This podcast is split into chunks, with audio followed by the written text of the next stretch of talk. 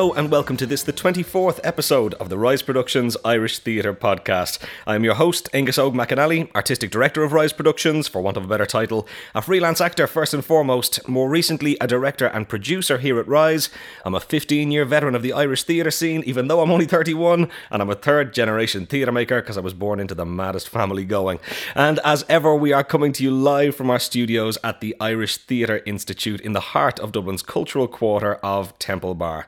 And following on from those two announcements we had last week, I'm delighted to be able to this week announce that we have cast uh, Fight Night for the tour over to Glasgow to the Mayfesto Festival, which is massively exciting for me uh, because we have got an exceptional actor to take it on uh, and a guy who arguably has the best boxing credentials of any actor on the island of Ireland. Um, the brilliant Michael Sheehan is going to take over uh, in Fight Night for me, and I am thoroughly delighted. Mike is a super guy a great mate of mine. Uh, some of you may remember that when I was back directing for the Text Messages Festival I brought Mike in to play Romeo for me on Romeo and Juliet. He's a guy I've got a track record of working with. Like I said, his boxing pedigree is second to none. Uh, and uh, he's just an amazing actor. And I'm so, so delighted that he is going to be on board for that. And of course, I can now reveal that the reason why I won't be um, continuing with Fight Night for the moment is that because of the very happy news that I have been invited to join the cast of The House at the Abbey, which I am thoroughly over the moon about. Uh, I mean, this year it's it's 10 years since I made my debut uh, in the Abbey. So it's nice to getting back uh, in there to continue the work. You know, it's just it's one of those magical places to work. We've had quite a few guests on the podcast over the weeks talk about it um, and and talk about what a special place it is in in the kind of the heart of the nation. Um, and for me, it has a particularly special place because it is one of those things where it is not an exaggeration to say without the Abbey Theatre, I wouldn't be here today. My grandparents met on the Abbey stage. My parents met on the Abbey stage. Uh, it's a place I feel very much at home. You know, I grew up kind of running around the rehearsal rooms and, and dressing rooms back there, so it's it's just wonderful me to be back in there uh, and to be working with Annabelle again. Annabelle is a director that I last worked with when I was um, in college, uh, so it's lovely to be back working with her again. And the cast. Uh, this is something I was saying before I had any even indication that I'd be brought in to audition for this show, but that cast is, for my money, the best cast of Irish actors assembled on a stage anywhere in the last five or ten years. I'm I was thoroughly excited about seeing the show, uh, but now the prospect of being in the show is just phenomenal. I'm really looking forward to it, and also to working on a, it's my first time working on a Tom Murphy play, which is massively exciting as well because uh, you know he's just such a phenomenal writer. So overall, I think it's going to be a, a happy happy situation for me. It's going to be tight and it's going to be busy because um, I'm going to have to try and coordinate the whole Fight Night tour as well while doing it. So it'll be a hectic little time in the in here at Rise Towers, but uh, we'll get through it and uh, and it's all very exciting. So, just a nice little follow on from those announcements last week. And of course, as ever, we are bringing you this podcast absolutely free of charge. We've promised that we'll never ever charge for these interviews, but we are, of course, looking for you to put your money where your mouth is and support Irish theatre. And the best way to do that is, of course, going out there and buying tickets. And as ever, we will be bringing you our weekly roundup of what is going on around town, so you'll have a full list of things that are on that you can go and buy tickets to. So, there's absolutely no excuse. Get out there, support Irish theatre, put your money where your mouth is, and help keep this whole machine going.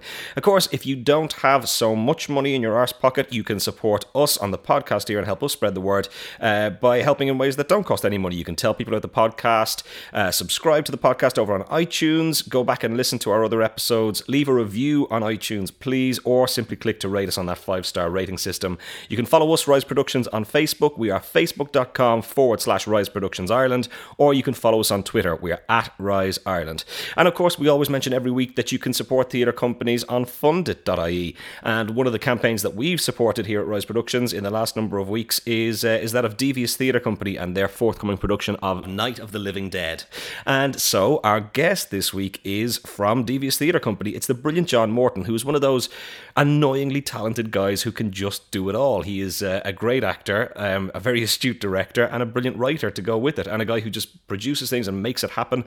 Uh, and I think this is a really interesting perspective from a guy who is making work outside of the little cocoon bubble in Dublin and in Temple Bar, I guess, uh, because they're based down in Kilkenny, and it's a really interesting site from an interesting insight from you know a young regional emerging theatre company. And uh, you know, if you know, for those of us trying to make work around Dublin, we might think it's hard at the moment.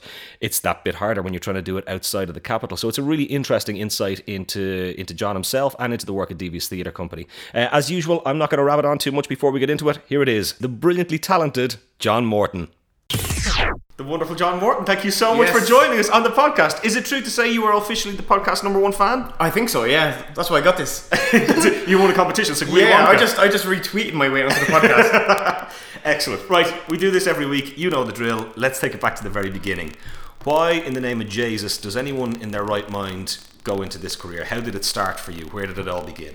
um, I well, I- I guess I was pretty young when I you know I started off wanting to be an actor. You just do that thing where you watch a film and you watch someone great. In my case, it was Gary Oldman. I remember watching Dracula and like just seeing him play like five different kind of creatures and thinking that looks really really cool. And I was very young and impressionable, so it just seemed like hey, somebody gets paid for that. I might as well do it. Um, and then, like in terms of theater, things didn't really start to kick off until, like a lot of people, I suppose, I um, I started working in youth theater, and that's where you kind of start to, you know, to find your feet a little bit, and make just shitloads of mistakes. Well, so talk to me about then starting off in youth theatre. How early did you start then? And Um, where was this? This is Kilkenny. Yeah, it was in Kilkenny. Um, in, in Kilkenny, we've uh, we, we got- we're very lucky to have this really cool production company called Young Irish Filmmakers, um, and it's been going for about twenty years. But you know, it started off for the first ten years. It was focusing exclusively on young people making films, and then um, back in like ninety nine two thousand, it started. It set up a youth theater.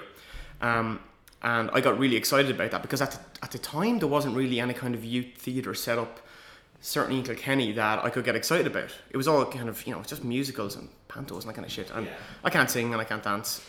and I just wanted to, no, yeah, exactly, yeah. Um, and I just wanted to act. So then all, the, all of a sudden this youth theatre was set up and um, I just got really excited about it. And the first production, uh, Mike Kelly, who runs Young Irish Filmmakers, he, um, he just got very, very kind of cheeky, I guess, and he rang Point and Films in London and he said, "Look, we're, we're setting up this youth theatre. Um, can we have the life of Brian um, to do?" And they and they, they just they just said yes. Like they didn't even they didn't even charge for it. And it was the first. I think it's still the only stage production of Life of Brian that's been been done. They did it again because you might as well if you can get it for free. But yeah, that was the first like youth theatre production. So literally the first play I was in properly was The Life of Brian. And that was when I was like sixteen. Jesus, that's jumping in at the deep end, man. Yeah. Like, go big or go home. What do we do for our first one? Let's go with Life of Brian. Yeah, might as well go with Python. Yeah, why not? And it was it was cool because you know you've got such an awareness of that kind of style of comedy growing up, and then to get to do it was just brilliant. And you know you're very impressionable at that age, so um, you know it really does kind of mold how you perform comedy. And I guess then a lot of the plays then we did in youth theatre after that were really just informed by that first play. Even when we did like Shakespeare, and even when we were doing Boucicault, it was all with a with a slight kind of Monty Python bent to it. And how involved would you guys have been as a youth group in taking it from the movie that we all know and love into being on stage? Did you have a writer come in and adapt it? Did you guys work on it and workshop it? No, he literally just, he printed off the film script and just gave it to us. So we're like, okay, yeah, yeah, we'll take it and we'll go with it. But, but it's cool because I mean, the whole I guess the whole ethos of that company in general is about young people going in and just doing it, doing it for themselves. Right. You know, and like you know, when I've listened to this podcast before and I've heard people talking about Dublin Youth Theatre, um, it, it seems like a really similar vibe in that you're just throwing pe- young people in the deep end and they're learning by doing. So we got to do everything from like you know in terms of like devising and rehearsing and directing and you know the whole shebang. We got to do it from a pretty early age. So it was a really good education in terms of just making theatre. And if mistakes are made, it's you know your fault. Right. Okay. You know it's not anybody else's. And had you started off then exclusively once it branched out into the theatre wing, or had you been involved in the filmmaking wing as well? Yeah, I, I started off in the filmmaking part of it um, because uh, you know I just I, at that at that age I mean I was I was just you know into like Tarantino and, and Kevin Smith and that kind of stuff. So you know I, I had notions of being a um, of being a been a writer, which um, I still have. I'm still just clinging on to them. Um, so I started with writing, but I mean acting was was always what I wanted to do. You know, um, I guess as a first port of call. So. Um, I started off like working on the screenwriting program that had gone up there, and then when the youth theatre was set up, I was like, "Great, this is finally finally an opportunity to act." So here comes the question that we have to ask many of our guests on this podcast. What are you? In, in your head, do you know, or do you have a label that sits comfortably with you? Are you actor first and foremost? Are you writer? Are you actor writer? Are you director? Um, yeah, fuck, I don't know. Um, you know, I remember when we were doing um, we were doing text messages and, and Lara Hickey first contacted me about it and she was like, you know, the initial contact was like, I'm not exactly sure what you are, but do you want to do this? I was like, yeah, yeah, sure. Um, uh, yeah, I don't know. I mean, generally speaking, I guess I would say that I'm an actor, I guess, first and foremost. Okay. But, um, I mean, I trained as an actor, Yeah. you know, um, so I, you know, trained as an actor for three years, and I figured, okay, this is what I want to do. But then, I guess, like a lot of actors, you get to that point where you're like, okay, the jobs aren't flowing in. Um, it's it's not that easy. Are you suggesting that the only reason I have a podcast is because I'm no, of course not. oh, I shouldn't have signed that confidentiality agreement. Um, but you, you you know what it's like. You, gotta you know you gotta kind of create your own vehicles, and then uh, you know I got out of got out of college. Like I graduated from DIT, and um, and you know immediately when you just don't you, you do a couple of auditions, but you're not getting jobs, and after a while, that kind of strange desperation. Um, you know, when, when you're not immediately getting getting work, you Yeah. just kind of go, "Fuck, I gotta I gotta make something," and that's how that kind of started for me. Talk to me then a bit about the time into DIT. How useful was it for you? I mean, having tried out so many different elements of theatre and filmmaking before you got there, what extra polish was that bringing to you? What, what did that three years do for you? Um, it did an awful lot. I mean, I really think that the, the DIT acting course doesn't get as much credit as it should. And it's only really now, because the, the landscape of Irish theatre training has changed so much in the past 10 years, it's only now that the DIT course is starting to get, I think, more recognition, um, which is great. What was it the poor relation that you had the Trinity course, which is now the Lir, and the Gaiety as kind of the two main pillars, and then did, did it feel a bit like it was kind of the you know Redheaded stepchild. yeah. Um, no, it- we definitely had the awareness when we were there that, um, you know, that we wouldn't get the breaks maybe that you know like graduates from other from other colleges would do. Um, and this one time I remember like I, I auditioned for I I, re- I really wanted to go to Trinity, but it was my year of auditioning was the year that Trinity they didn't let in any new students. yeah, it was I I think 2000, 2002 because obviously I would have got in. but I was like shit, like you know I can't I can't go for the Trinity course, so um, I decided I'd go for the DIT course because it, it seemed like a good course and um, I just I just wanted to train. I just didn't want to hold out for another year and try and you know break my balls trying to get into Trinity and then you know maybe not get in. Um, so I went and did the DIT course and it's fantastic. I think it really it produces really well-rounded actors.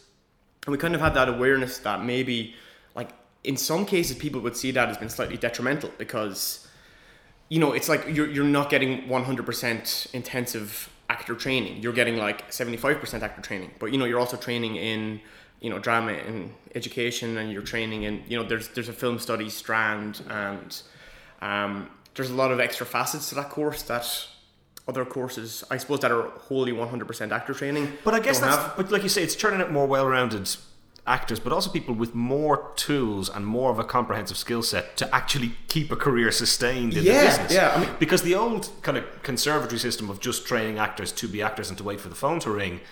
Certainly, at the moment, isn't necessarily the greatest way to be going to train people. I don't think. No, and to be honest, like retrospectively now, you know, having graduated from the course, because at the time you're kind of a little bit worried that fuck, you know, I'm, I, you know, I'm, I'm not a, Ga- a Gaiety student and I'm not a Trinity student. Yeah. Um, that maybe it's going to be, uh, it's going to be a negative. But you know, as as time has gone on, I've definitely found it to be a positive. You end up with a lot more strings to your bow, and that's really helped. And you know, the quality of tutors there is fantastic. I mean, we, we had some great, we, we had tutors that, um, you know, a lot of the other the other courses had as well, Yeah. which you know we were really lucky. We had people like Ella Clark and Michael McCabe, um, and Miriam O'Mara and Paul Burke. It was it was Yeah. really good. Like they, they had a really good lineup of of tutors in that course. So we had a really broad range of disciplines and of really good people from those disciplines. Was there anything that surprised you about that training? Was there anything that you found you took to like a duck to water that you didn't expect to, or was there anything that was particularly difficult for you? Uh, not singing and dancing. uh, yeah, those those are those are blemishes on my report card.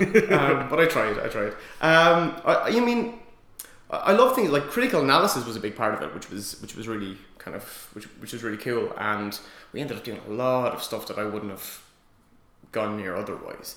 You know, like feminist critical theory, things like that. that Right, you just don't you don't expect when you're going in. Um, but it's cool. I mean, it, it was really good for getting a good sense of.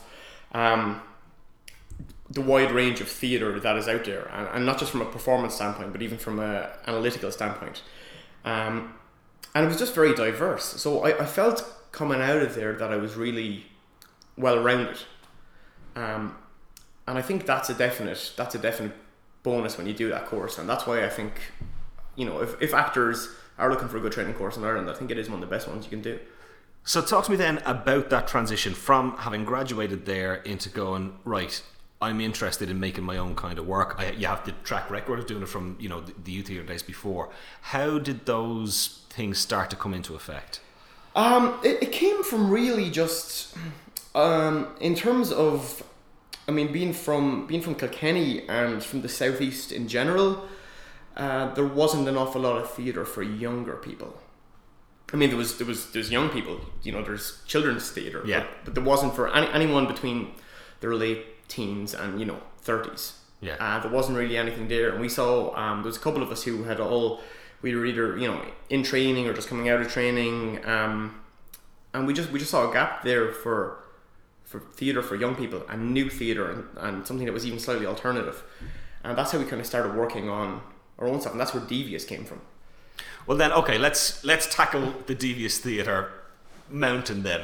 Talk to me about that coming about. Talk to me about um, about the shows you've been making over the last few years because you've been steadily ticking away over the last few years. Yeah, well, yeah, we've been, um, yeah, we've done a lot. I mean, we've done, f- I think, fourteen productions in the. We've been going five years.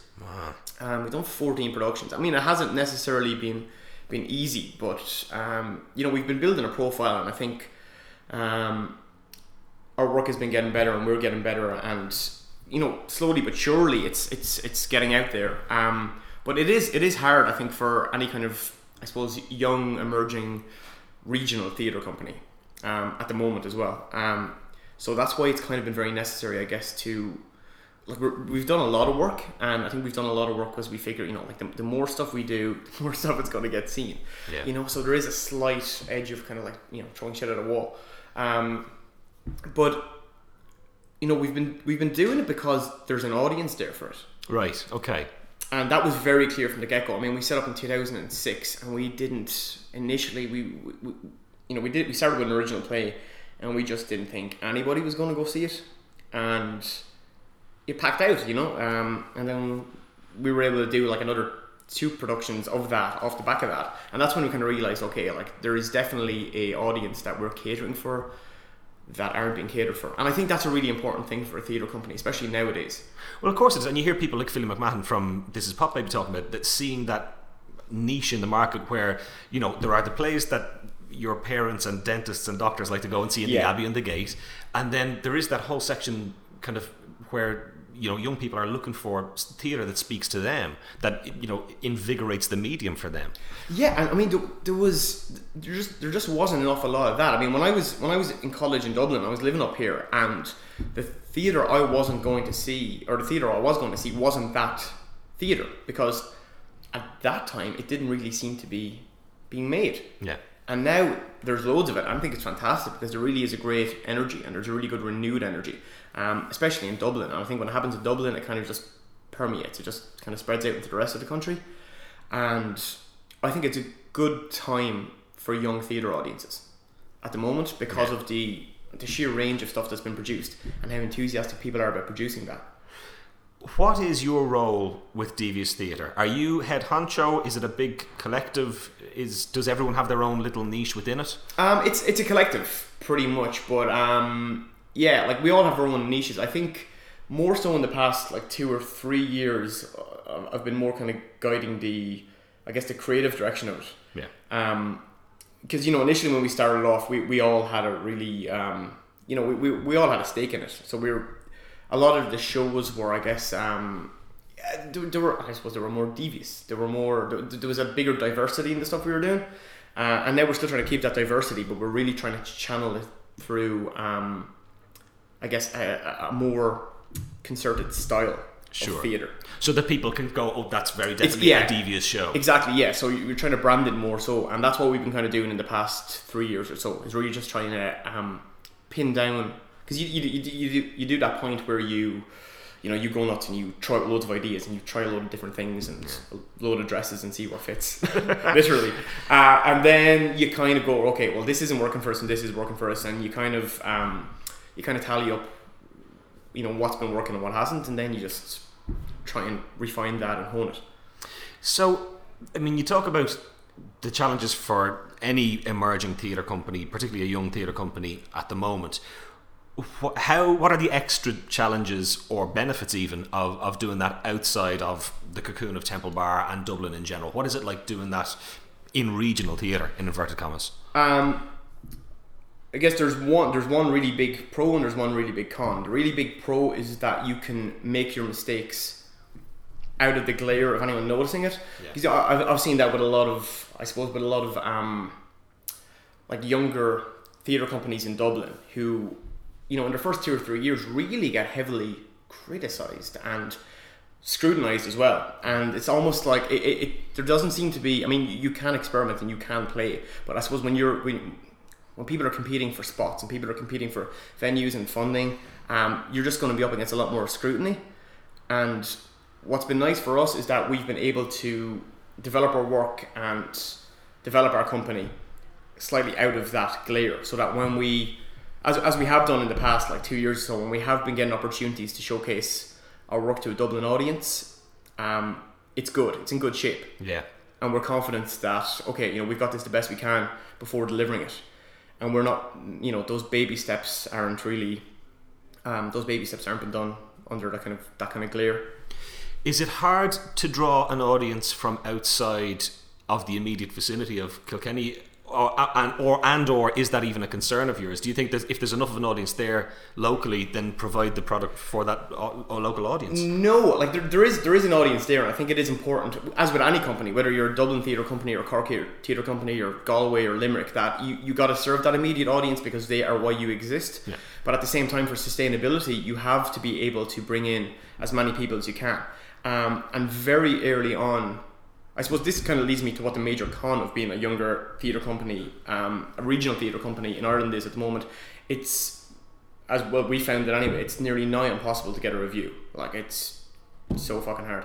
Um, and we've you know we've gone five years without that particular kind of seal of approval because that um, that creates this really horrible double-edged sword where we, we go to venues in Dublin as we have done over the past couple of years Yeah. and there's you know they're, they're looking at what you've got and you're trying to pitch your show and you're having meetings with people but you, you don't you don't have an Irish Theatre magazine review and you don't have an Irish Times review.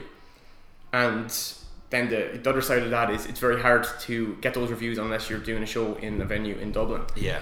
um, and that's kind of that's something we've really been struggling with. Um, because we just we've every show we've done we've done 14 productions. I mean we've really tried to get people to come down and see them. Um, reviewers especially the reviewers that matter. Yeah. and we're still knocking Really? yeah I mean it's 14 productions I mean it's a lot of, it's a lot of fucking press releases Yeah. um, it's a lot of phone calls and it's a lot of emails but no we haven't got we haven't got anything I mean we got our first Irish we got our first Irish Theatre magazine review when we did Scratcher in Dublin Right. Okay. so it took us getting to Dublin to do the show to get a show reviewed. wow. Um, and I don't think that sets a good precedent for young regional companies. And you see, because you know, to my mind, Kilkenny is big enough that it's not, and it's near enough that it shouldn't be that much of a trek to get people down. Yeah, well, I, yeah, I, that's it. I, I don't know. I mean, I guess I guess that's a conversation to have with Yeah. those people. But um, I don't know. I mean, you, you try your best and you try and make sure that the the um, that the word carries and you're delivering a good product. And I guess that's why we we put a very big onus on social media because that that has been the best way for us to create awareness of our company and our work. And we're very lucky that we've had some um, we've had some really good champions there because there's a really good you know there's a really good blogger network. Yeah. And Twitter has really blown up for theatre in the past two years or so. Um, so that was something we, we tried to utilize very early on. Um, because if you can't get people to come and review your shows for, if people won't review your shows for the Irish Times or don't review for Irish Theatre Magazine, you really need to find a way of getting it out there and get Yeah. people kind of talking about it. And also with the added credence that those reviews get. I mean, you know, when you're getting a bad review and someone says, that's only one person's opinion, but not if it's going to be something that is asked for on Arts Council applications or is helping you, you know, knock in the door of venues that you're trying to get into that you haven't been playing before. I mean, they, they do carry a lot of weight. They do carry a lot of weight. Yeah, I know. I mean, and um, Yeah, I know. I, like I, li- I listened to like I listened to your interview with Peter Crawley when you, you asked him that question, and I, I I definitely think it is a case where if you, you know, if, if you do get a a good review, not even a good review, if you get a review, there's definitely an awareness there that okay, well this is this company is legit, Yeah. and um, you know, it's not even about getting good reviews. It's about it's about getting it's But about get getting people to reviews. engage with the work. Well, yeah, that's it. There's an engagement with the work, and also it, it creates, um, it, it, it definitely creates more of an air of legitimacy. Yeah. When, when you are looking for a venue and you want to do a run and you are going to a festival and you are going to the Arts Council, Yeah. um, and that's definitely been a problem um, because there aren't that many outlets for reviews, and I think that's why more so, you know, when we realize that okay, you know, we, we we're like we're still trying, but Yeah. you know, you kind of go right, we're not getting the reviews, those type of reviews that Yeah. could really make a difference. So that's when you try and really start branching it out into people who, and, and there are more people that are doing it, like like theater bloggers and people who are reviewing online, and um, that's definitely helped us because those people are uh, way way more, I think, willing to engage with younger companies and emerging companies and different work. Talk to me then. uh, I mean, you say that the style has been pretty diverse over the last couple of years. Is there one show that if you you know if you had to lock a devious show in a time capsule to say this is us, this is who we are? Is the one show that stands out in your mind of those fourteen productions says this best sums up who we are? Um, I guess probably, I, I guess probably Scratcher. We, we did that during the uh, Theatre Machine last year Yeah. project, and um, you know we were kind of confident going into it that it was the best kind of encapsulation of the type of work we do. Um, generally speaking, I mean, everything we've done pretty much has been has been comedy Right. Okay. you know because i think that's that's our strong suit and i think that's a particular um, it's a particular niche that i I think we've proven we're good at so everything we do we try and do with a certain amount of, of comic sensibility because i guess that's where a lot of our influences came from because when we were talking about when we first set up the company i mean you know we we weren't really looking at what anyone else was doing in ireland so much we were talking about like we were talking kind of commedia dell'arte monty monty python um, that even even go back to Dion Boucicault, that kind of Yeah. that kind of stuff um, that you can kind of play around with a little bit and you can just mess, I guess, and then you it, you know it creates a certain type of an energy that when an audience go in, you can hopefully you know hit them right in the face with it. Man, it's good stuff. So then, okay, this is kind of harking back a bit to the time in, in youth theatre. There is, a, is there a parallel track with microfilms? Um, yeah, but microfilms, I guess, is more. I guess it's more like my day job. Uh, a, lot, a lot of the time, it's like you know when, the when theater isn't really uh, paying the bills. Um, I suppose like a lot of people, you kind of you know you try and look for film work. Um, but that was really because I guess it's something that I I grew up doing. I grew up making theater in tandem with making films, Yeah. and I've kind of carried that through into my adult life. And then in, D, in DIT as well, there, there was a really good film studies strand, so that just kept it going as well. So is it a pretty comfortable crossover for you between the two genres as such? Um, it's comfortable to cross over, but I like I don't necessarily know if it's the best idea because sometimes you think, Jesus, you know, maybe I'm just spreading myself too thin. Yeah. Um, which is always a concern that you you don't think you're potentially doing the best work in one area because you're doing too much work in a couple of areas. Um, but I do enjoy working on film, and as I said, like I mean, sometimes when you got to pay the bills, it's you know, it's it, it's good to have that option. Um, but you know, like I get, I, it's not mutually exclusive. I mean, Yeah. you're still, you know, you're, you're trying to tell stories as much as you can. and when you are coming up with a new project, a new idea, it, is there does it happen in your head that you go absolutely this will be a stage show or absolutely this is something I want to do um, film wise, uh, or or do you kind of find as the idea evolves that it'll slip into one or the other? Sometimes, sometimes it, it slips into one or the other. I, mean, I remember we did Smitten last year, which was um, one of our sh- one of our. Sh- I, I wrote it. We did a production of it back in two thousand and eight, and we did it last year in, in Kilkenny and Cork. And initially, I remember when I first started writing that, it was a film, and then I kind of slipped out of it, and I thought, you know, it's actually because it was it was very musical, and there was a lot of so- song and dance. Yeah. Um, and I just thought that it was something that, as I was plotting it out, it was more inherently kind of theatrical. So those things do happen, like because you, you get a story and then you're like, well, what's the best method to tell the story? Yeah. Um, and yeah, sometimes it stri- sometimes you know from the beginning, but sometimes it just kind of strikes you when you're sketching out ideas. You're like, you know, this would actually make a good Yeah. play, or it's a good short play, or it's a good feature length play. Yeah. Um, but I'm never entirely sure until I start doing it. Talk to us then about some more of the stuff that you've been making for screen. There is a couple of is there a couple of ongoing web series and stuff? Yeah, we've got yeah we've got one called Vultures, which we're we've been kind of like tipping away at it progressively over the past like five years. Um, and we're on the digital comedy lab with it at the moment, which um, is kind of like a it's kind of an Irish English competition. Okay. Um, that's hopefully geared towards making a feature film if we're lucky. Um, so we're kind of working away on that, but we've been, we've been re- releasing episodes kind of sporadically, um, and it's, it's it's a lot of fun. I mean, it's just a lot of it feels like knocking about with your mates. Um, Are you suggesting that this podcast is knocking around with your no, mates? No, not at all. Confidentiality agreement. Gotta keep that one to mind. No, not at all. This is completely professional. Um, but yeah, like it's it's it's it's just another outlet. Um, and I think you know with the with the internet being the way it is, um, it's so much easier to get stuff out there. Yeah. And you know, I just I work from a basis of being. I guess I'm just kind of I've just find myself being kind of fucking antsy an awful lot of the time, and I don't like sitting around waiting too long. So I kind of it, it's good to get something out there Yeah. and um, which is you know it's a good thing and a bad thing because you just go okay like I just want to do it so I'm just going to do it and then you kind of do it and you put it out there. Um, I'd get very impatient about waiting around for too long having to develop something and just so a- certain gatekeeper is going to say well yeah you can you can do this.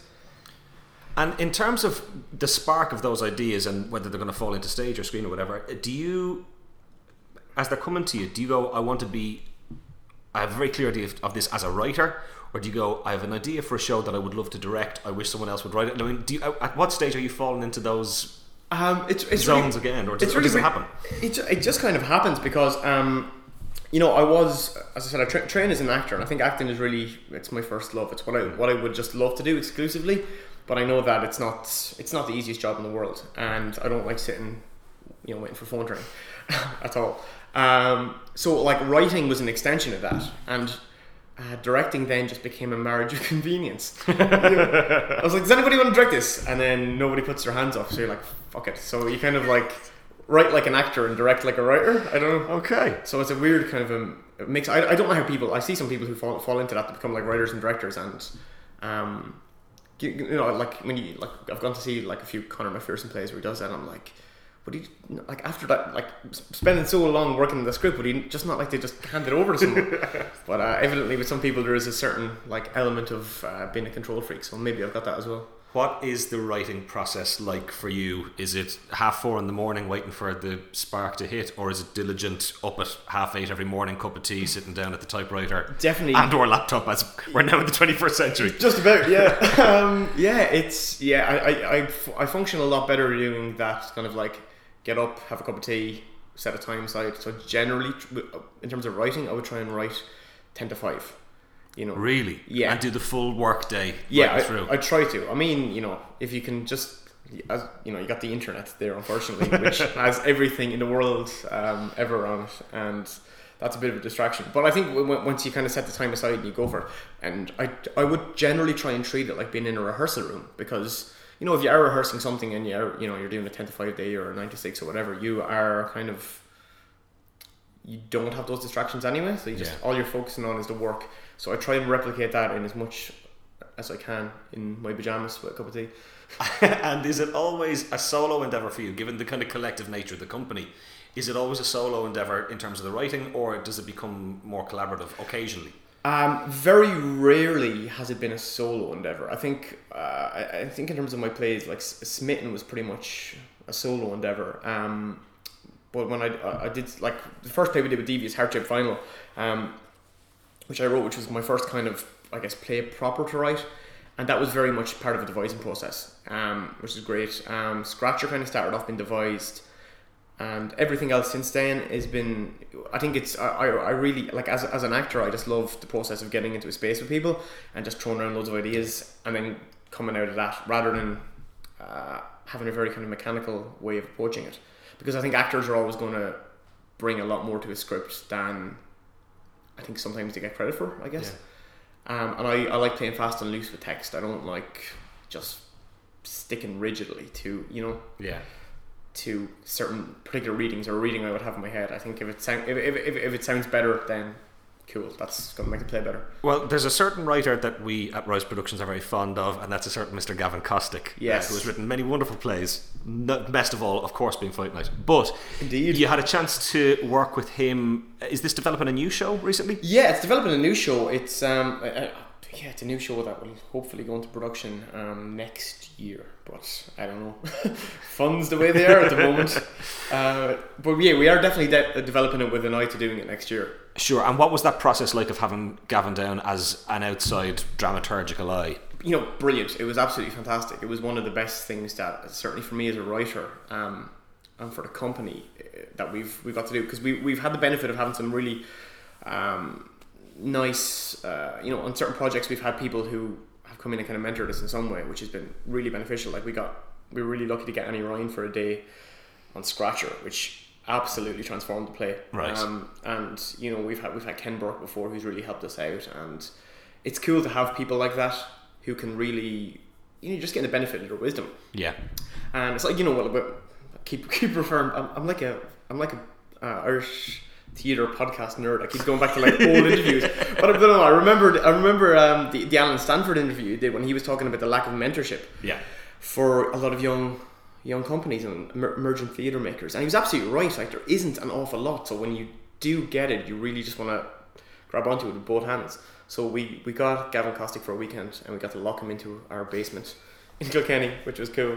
Um, and we were all the better for it, and so was the so was the play. And you know, we talking earlier on about you know reviews and the kind of legitimacy that that brings and the seal of approval is having you know Fishamble s- flying in for a, a weekend to kind of lend their seal of approval. Does that have an added benefit as well? Absolutely. Yeah, I mean, simply like the process of having Fishamble behind us and Yeah. having the benefit of their absolute wealth of experience. Um, it's, it's, it's massive for a young company. It's huge. Um, and it really makes a big difference in terms of the attention that you're going to get from, I guess, other. I mean, it was re- it's, it's really nice to be able to, you know, write Arts Council applications with, with that. It, it helps. Yeah. I mean, and for a company like Fishamble who have put so much into developing Irish theatre, you know, over the past twenty five years, uh, and their track record is massive. Like it's it's it's immense, and it's a huge thing for us to be, I, I guess, to have like in some small way some kind of seal of approval from them. And also for you, as a you know as a solo performer entity in your own right, but you but you as writer, a nice way to start that relationship with them as well for stuff further down the road, if if you if that's a way you wanted to go. Yeah, Jesus, yeah. I mean, yeah, that'd be that'd be great. Yeah, I mean, it is nice to to start that relationship. Um, I, I guess early on when you are, I suppose, uh, emerging. That word is used so much, but you know, everyone's emerging. Um, but yeah, like it's it's great to get it early on. I think before. Um, I, I, I guess while your style is still a little bit more flexible, you know that you are you're still trying out new different forms, and your writing is kind of taking different shapes, and your way of working hasn't completely kind of uh, become concrete yet. Yeah. And it's it's really good. I mean, having Gavin for that weekend was beneficial.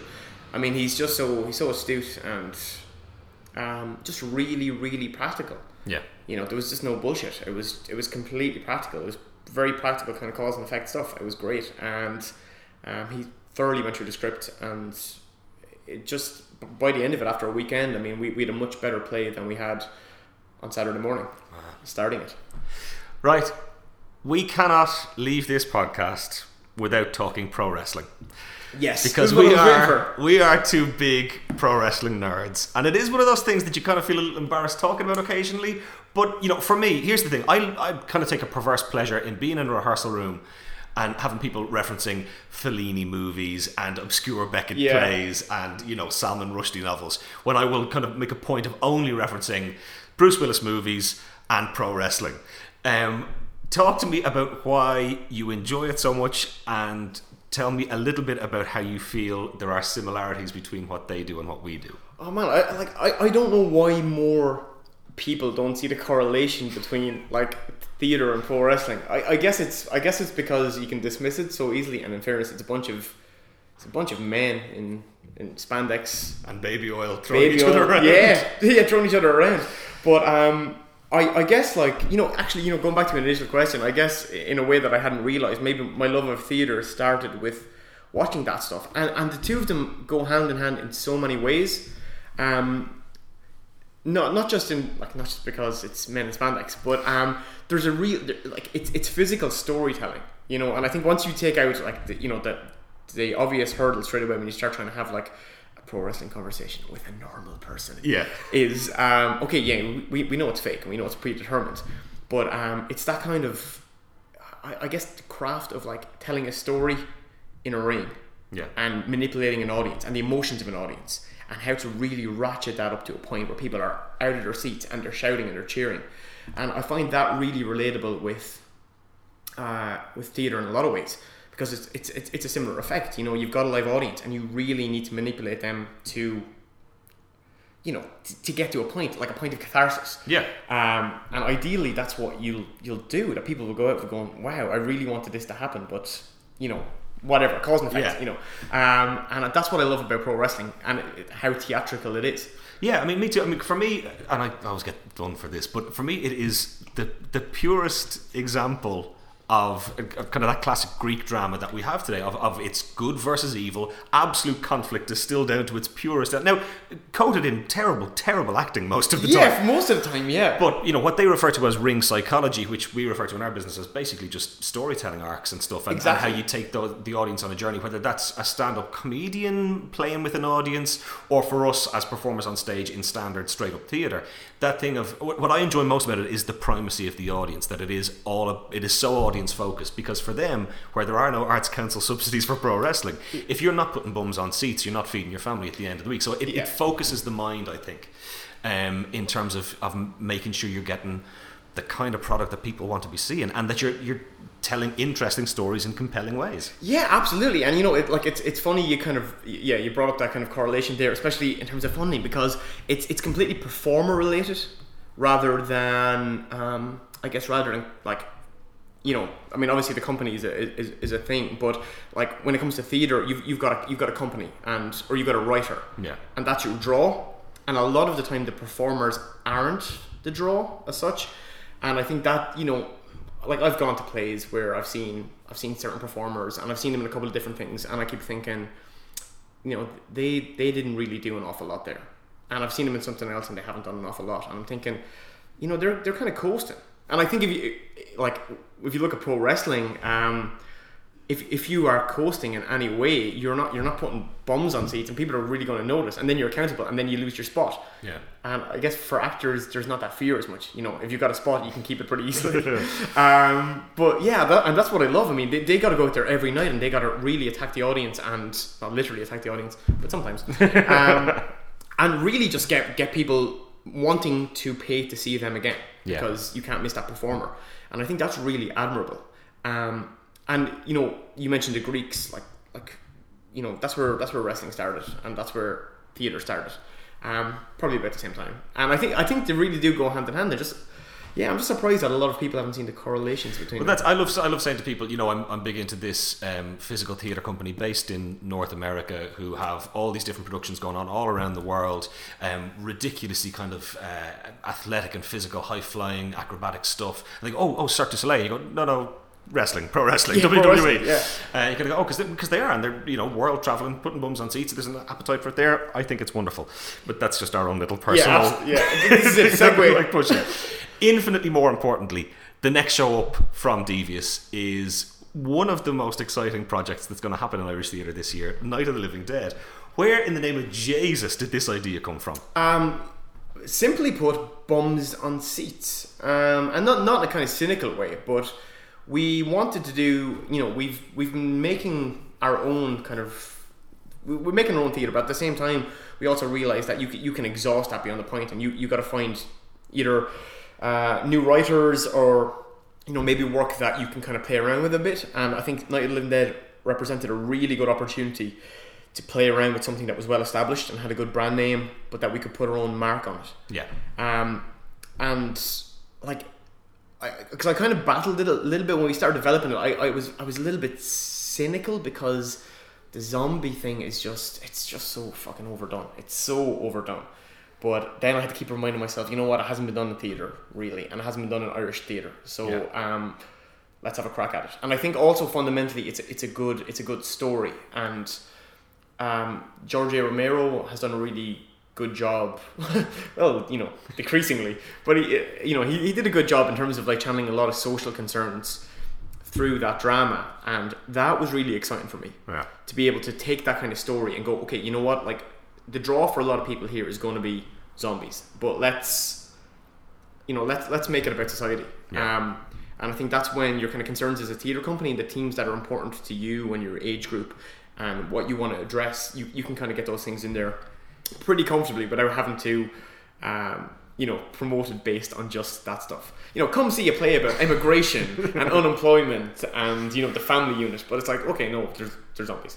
Yeah. Is it true you have updated it to a ghost estate in modern Ireland? Yeah, yeah, it's go- yeah, Ghost Estate in in modern modern Ireland. Um, which you know we when we first started developing it, we thought it was a really novel idea, and then I went to this um, I, I, I went to a um, I went to this zombie uh, kind of night that was in the backloft a couple of months ago, and they were talking about Irish you know Irish zombie movies and the Irish zombie genre, which is pretty pretty small. But they they they posed that question. It's like where, where would you where would you set an Irish zombie movie? And everyone was like Ghost Estate. and I was like fuck, I thought that idea was so novel. No, maybe, it's- just maybe it's finger on the an obvious one. pulse. Finger on the pulse. That's all that is. Yeah, but I mean, initially it was you know in 1968 for Romero's movie, it was a farmhouse. So we were thinking, okay, like it's there's a, there's something really interesting in the whole ghost estate thing because it's not quite rural and it's not quite urban. You know, you got these areas and you see so many of them in Ireland that are just they're, they're like limbo. Yeah. Um, and I thought that was a really interesting way to maybe approach the story as a place where somebody could be trapped, especially in the context of those ghost estates where some of the houses are full Yeah. but lots of them, the rest of it's like a building site. And then you got these families who were sold this idea, sold this kind of dream, and they bought the houses, and they're stuck there. And that's kind of, uh, I think that's kind of the major inspiration for the setting of the show.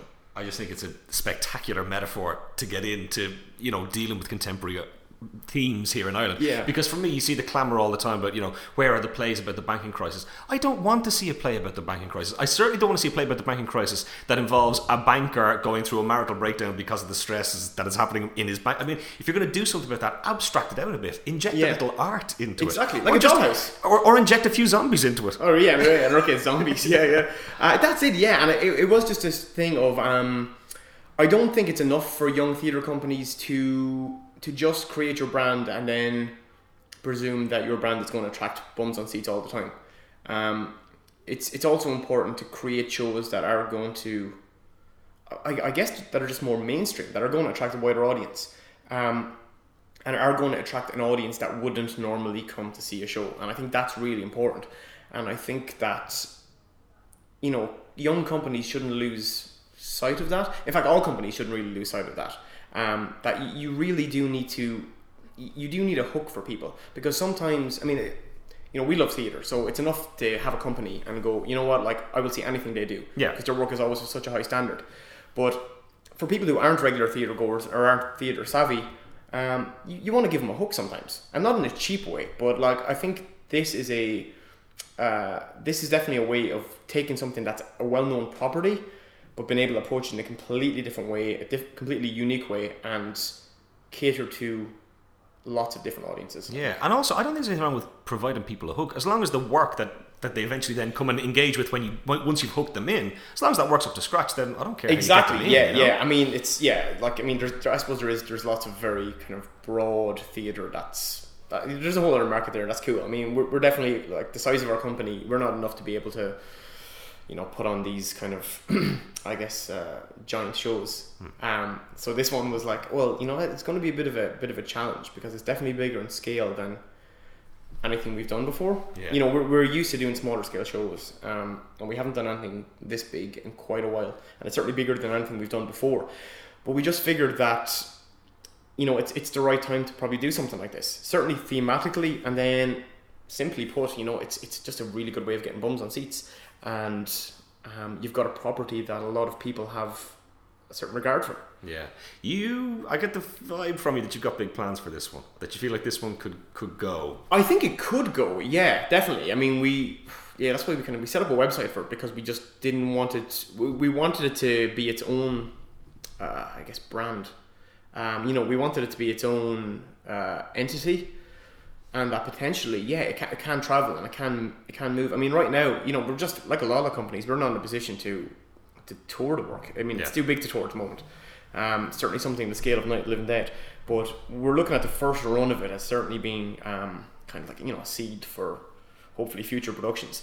Because I think it's going. Our take on it certainly is going to stay relevant for another couple of years. Yeah, and then so next year, eight weeks straight on the Gaiety. Yeah, awesome. Yeah, definitely. it's already done. Paperwork signed. Yeah. Um, well, talking about the, the practicalities of touring it and this eight week run of the Gaiety next year, um, in terms of getting a show like this up uh, and running, you guys are running a funded campaign, and we on the podcast, as you know, every week kind of plug funded and the whole idea of crowdsourcing stuff. What, apart from the obvious of just providing the cash to actually make it happen, what does the funded campaign bring to a production like this?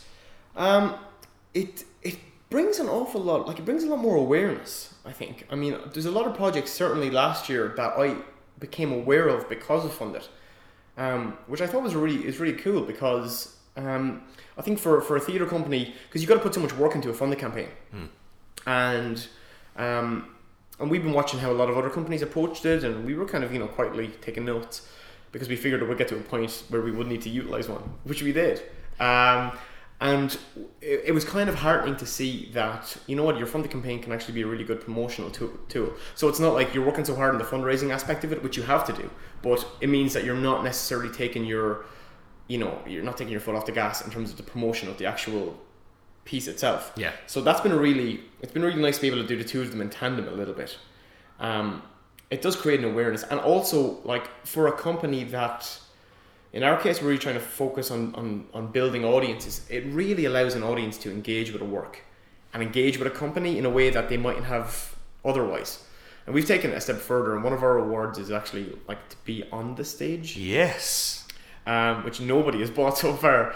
Um, but if somebody is feeling a little bit flush and they want to be on the stage, it's a good opportunity. But we just thought that was a, it was something it was something different, and I guess it's another way of getting people engaged with the show. I mean, I like the idea that somebody could pay a certain amount of money towards production, help fund the production, and then they of get to muck in with the cast and crew. Yeah, well, that's what I love about it is that it's you get people investing in a show literally, but also kind of you know metaphorically that they feel that they are more invested in this show, that they feel part of it, and I love the idea that that's what these funded campaigns are doing. That they're getting people, like you say, really engaging with the work and feeling a sense of ownership, both literal and figurative, uh, so that then they're more likely to go and tell their friends, "Hey, we're going to go and see the show that I'm involved in, Yeah. or whatever," because they are involved in a Yeah, way. it really helps. I mean, like one of the first uh, funded campaigns that we really um, saw in action was the Solstice one last year. Like Solstice runs um, as part of um, Cork Midsummer Festival, and we were performing Smitten during that. But those those guys that are, are running Solstice, they'd set up a funded campaign, um, and it was really cool seeing how that kind of progressed. And it was the first one that we'd kind of like you know we'd contributed any money towards, Yeah.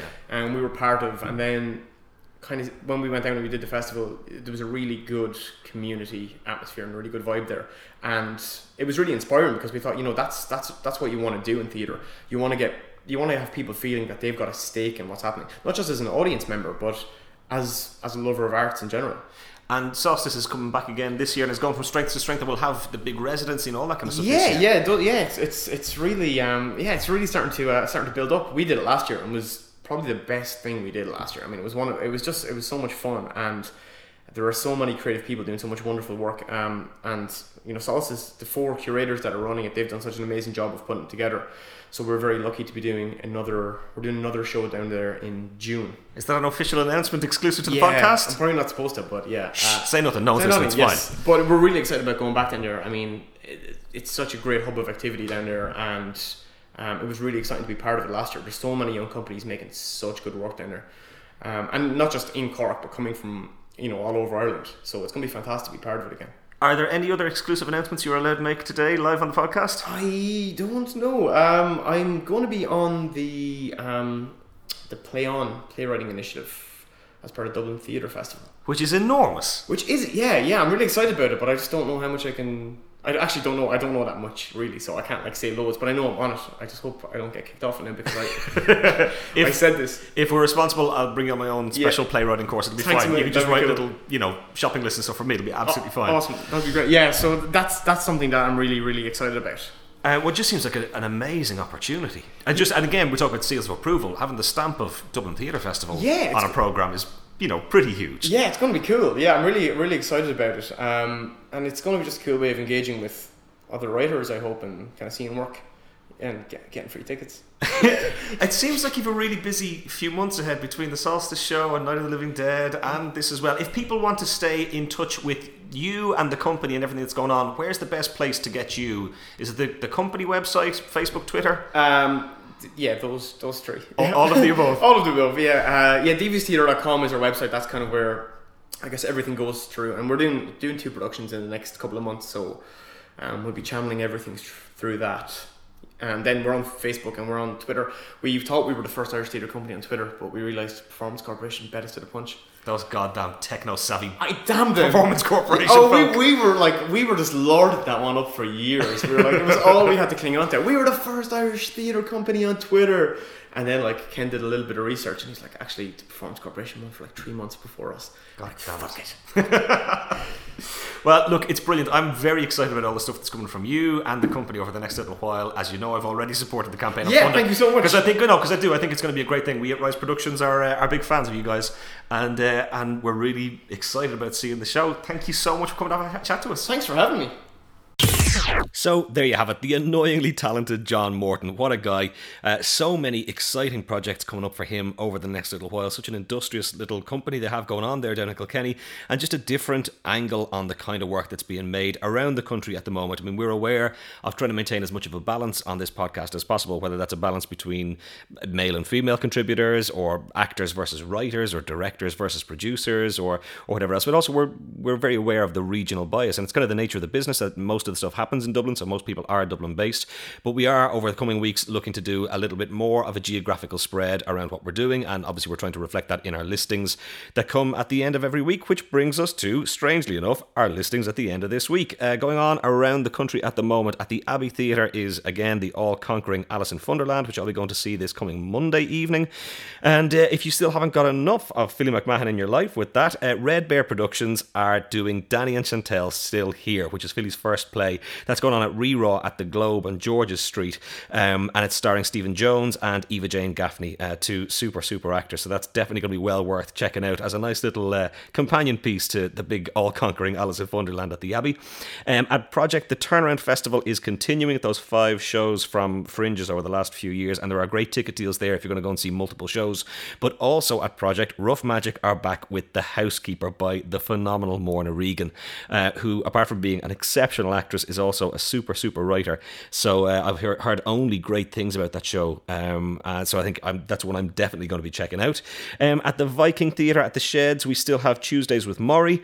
Uh, our Father is at the Civic in Tallaght. Uh, the Gate have their new production of My Cousin Rachel just opening. Um, at the New Theatre, Men are from Stoneybatter, Women are from Phibsborough. Best title of any play in town around at the moment. Uh, that's from Malin Productions. At Smock Alley, uh, Pan Pan's A Dollhouse is continuing. At Bewley's Cafe Theatre, they have Joist by Don Low Kelly uh, in the lunchtime slot, and also then in the evening slot, the dinner theatre slot, they have the picture of Dorian Gray. Um, and then at the Focus Theatre, uh, their show Before Vanishing, which is those four short Beckett plays, is on at the moment.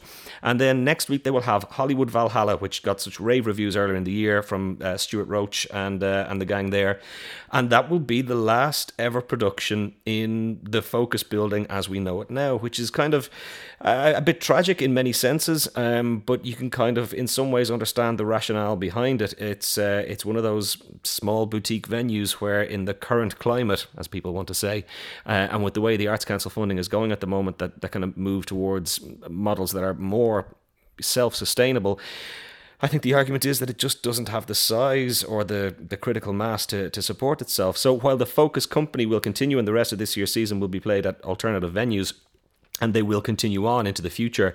Uh, its home, as we know it, is finishing up next week. So if you have been a long-time supporter of the Focus, or even if you've never been and just heard all those amazing stories uh, throughout the years of the impact it has had on Irish theatre, maybe this week or next week is uh, is your chance to go and, and sample it before it's gone and lost forever. Um, get on down to see either those Beckett shows or else Hollywood Valhalla next week. Um, as we move around the country, Bag Lady by Frank McGuinness is coming to the Watergate in Kilkenny, keeping with our Kilkenny theme for this week, and it's also touring around the country's many other venues as well. So uh, have a look out for that.